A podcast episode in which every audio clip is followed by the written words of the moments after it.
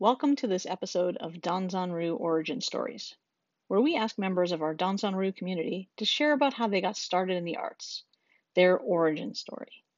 I'm your host, Hillary Kaplowitz, sensei of Pacific Jiu-Jitsu Kai and a professor of Danzan Ryu Jiu-Jitsu with the American Judo and Jiu-Jitsu Federation.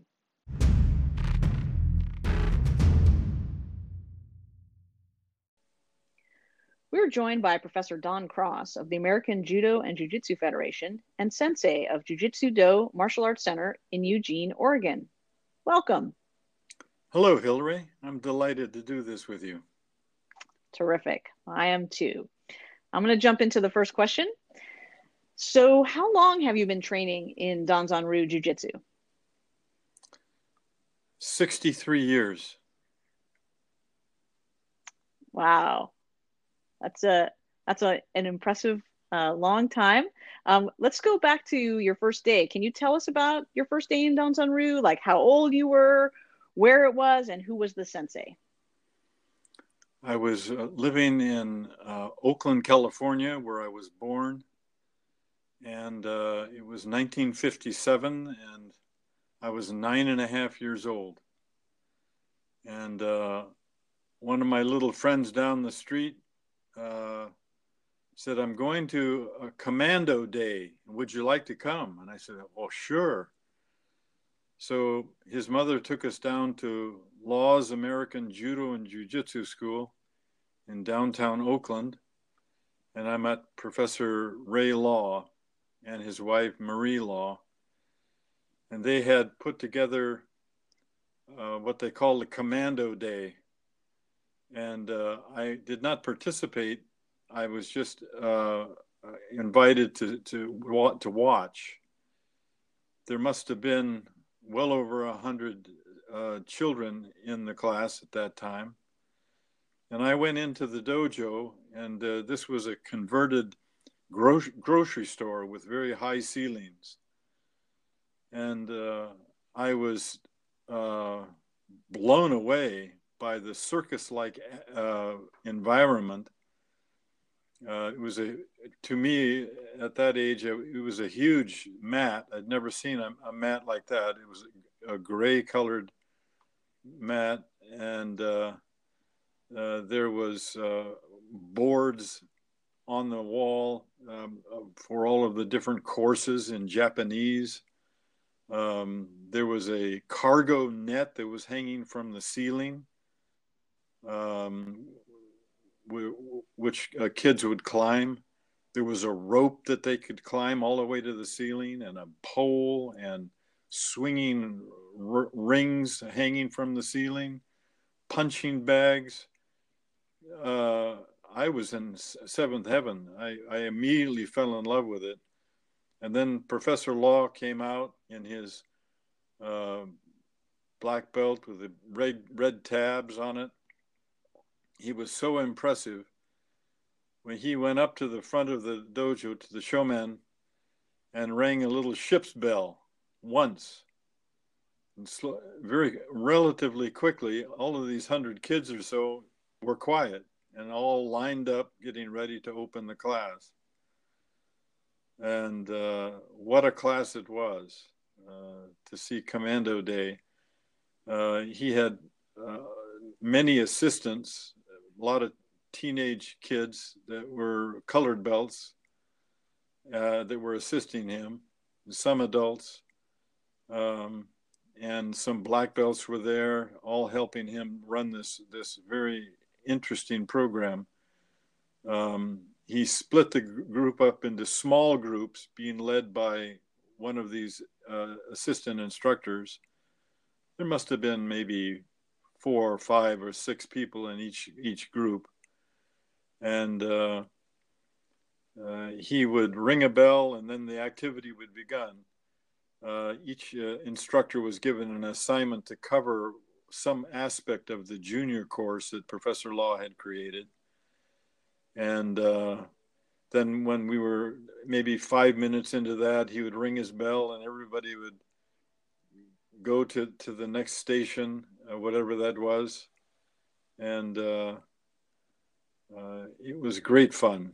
at one point, there was a some noisemakers that would sound like machine guns, and everybody had to hit the floor, that kind of thing. So he made it very exciting. There was a mm. uh, a, a, portable uh, tunnel that he put uh, on a side mat that kids would crawl through from beginning to end. And during this air raid that he called it, the advanced people would be banging on top of this this tunnel. It was made everybody laugh and scream, and it was quite exciting. That was my that was my wow. first day at Professor Law's dojo in Oakland. wow, what a what a great first day, and uh, you really painted a picture. I've heard stories, but I really feel like I was there uh, as you just were describing it. You know, my next question is, what made you want to start in martial arts? And I guess, I mean, you you know, that is a that's a great reason. But was there anything particular about martial arts in particular that made you want to start? Did you know before you went to that day what it was? Can you tell us a little bit about like what kind of drove you to do it? You know, it was just it was just the charisma of Professor Law and and Marie, his his wife, that drew me to it. Uh, just the friendliness of the people, I really didn't know much about martial arts at all in 1957. I mean, this was just 12 years after World War II and uh, Korean War. All I knew was about how to pay, play Army or, or uh, Navy. And uh, uh I had heard something about um, jujitsu at some point, but for the most part, I, I, had no clue what it was about. And uh, it just uh, it, it, it, attracted me so much that when I would my my uh, parents allowed me to do this. Um, they when I first came back after Commando Day, uh, I told them how excited I was, and and they said, "Well, uh, we don't have any money for that. How much is it going to cost?" And I said, "It's five dollars a month." Oh, it's way too much considering that you could buy a house for twenty five thousand dollars uh, at that time, uh, five dollars was a lot of money at that. And I said, "Oh, I promised to get some weeding exercise uh, income, and I'll I'll get a paper route or something to pay for it." They finally let me go into the class at that point, and boy, was I delighted. Oh, that's that's wonderful. It's kind of similar to to how I started. I didn't know what it was, but once I was there, I yeah. knew that it was where I wanted to be. Um, how about can you describe maybe one of your earliest memories of jujitsu training where you were doing some of the Danzan Ryu techniques as part of what you were doing at that dojo? Well, Professor Law had a junior course uh, that included some jujitsu, uh, like a roll, a judo roll, and backfall and how to get up to your feet jujitsu style. So there was a sprinkling of those kinds of techniques, but that 100 technique course was a lot of acrobatics and strengthening and stretching and coordination exercises more than anything else. Um, as far as martial arts are concerned, one of the things that was so much fun for me and was sort of like fighting was sumo. I'd never seen such a thing, and but the hmm. kids really got excited about it, and I I thoroughly enjoyed doing sumo when I was a kid, and uh, there was uh, wrestling techniques that he taught us, um, and I liked that very much. Um, it probably was a year or so before I started really learning some of the boards uh, I don't remember exactly how old I was, but uh, then when I got a junior green belt, that's when I really began to dive into the jujitsu work at the age of about 12. Well, that kind of leads me to my next question, which is what is your favorite list or technique to practice? My favorite course is Goshin Jitsu. I love that course. Uh, when I first became a professor in 1992, uh, the professors all met at my dojo to review all of the courses. And one of them that we re- reviewed was the Goshin Jitsu course. I think at that time it might have been called Advanced Juwara. or uh, Yawara is, is another one we used for a while. And it was uh, there was a lot some redundancies in the course, and uh, like techniques from other other courses were in this this composite course. So we began to manipulate the the information somewhat, and add and delete techniques until it began to be uh, a course that was uniquely our own. Um, I mean, the professors, uh, but based upon the Fujin Goshin no Maki course and uh, the women's self defense course and so forth. Um, uh, I think uh, I I advocated for a couple of techniques. Uh, Han Hangyaku Ni was one that I really advocated for in that meeting. I remember and then when it was added, I was really happy about that. Mm. So I would say that's maybe one of my favorites. That's that's great. That's one of my favorites to do with you as well. so, um, let me let me ask you what is what do you what do you find to be has been the most challenging thing about training? Staying conscious of form and not taking any shortcuts. Mm and not allowing my ego to get lost in in the technique. Uh, all of those things can lead to injury. Uh, in fact, uh, I when I got my black belt and then began my dojo a few years later, I was really ego centered and self centered, and I uh, did a, a shinin technique, Isami Tsuki Nagi specifically, uh, incorrectly, not with good form. It's that I was quite egoed out about myself and thought I was invincible at the time. And uh, I, I rounded my back and, and I put the guy on my diagonally over my shoulders, hip to shoulder, and uh, and I uh, crushed a disc in my low back or, or protruded it. And I hmm. hit the ground and I couldn't move. I was, I was terrified that I had done some serious injury to myself. In fact, it took nearly two years to recover from that injury, primarily because uh, I was not conscious of the form that I needed to keep, and uh, and took a short shortcut that in the, in the final analysis was a bad mistake. To recover from that uh, injury took two years. I was in constant pain, um, and there was nothing that would relieve it. I did every kind of healing mo- modality you can imagine uh, chiropractic and orthobionomy and acupuncture and deep tissue massage and exercise programs and so forth and uh, uh, eventually one morning I woke up and I was not in pain, and I it took me a moment to to kind of take my breath and say something's different, and uh, it was a it was a cumulative effect of all of the healing arts that I did that finally brought me back. But uh, the challenge then was recovery and having the doctors tell me that you'll never do jujitsu again. In fact, uh, that mm-hmm. injury happened about, uh, uh, I think, 1973 or so.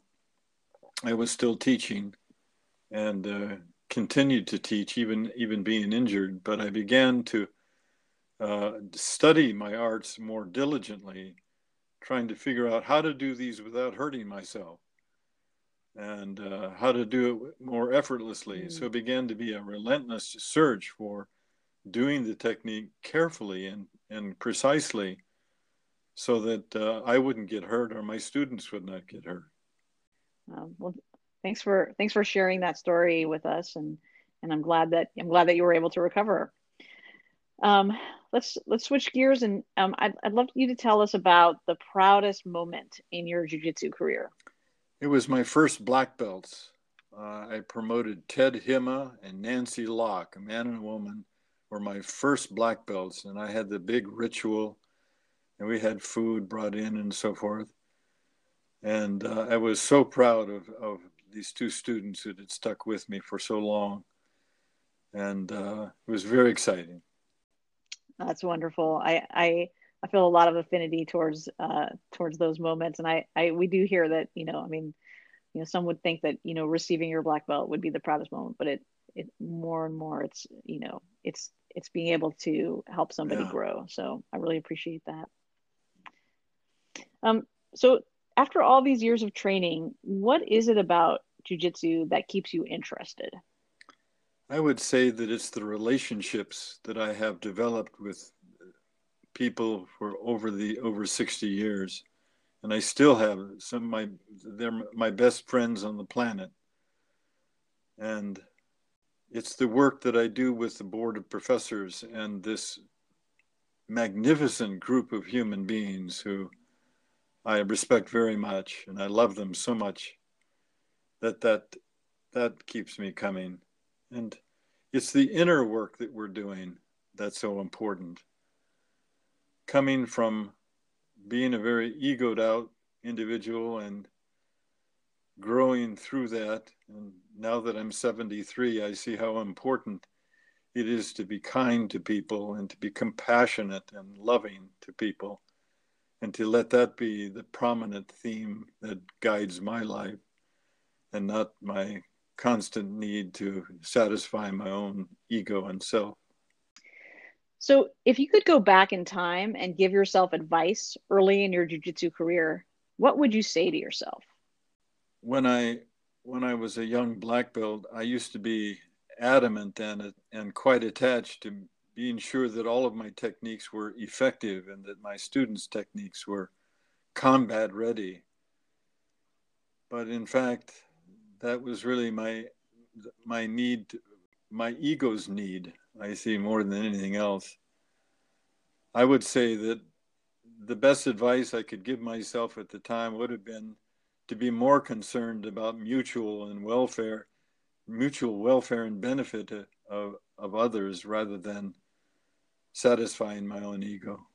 This is my last question is is that is there anything else you want to share about your origin story or your experiences doing Danzan Ryu Jiu-Jitsu?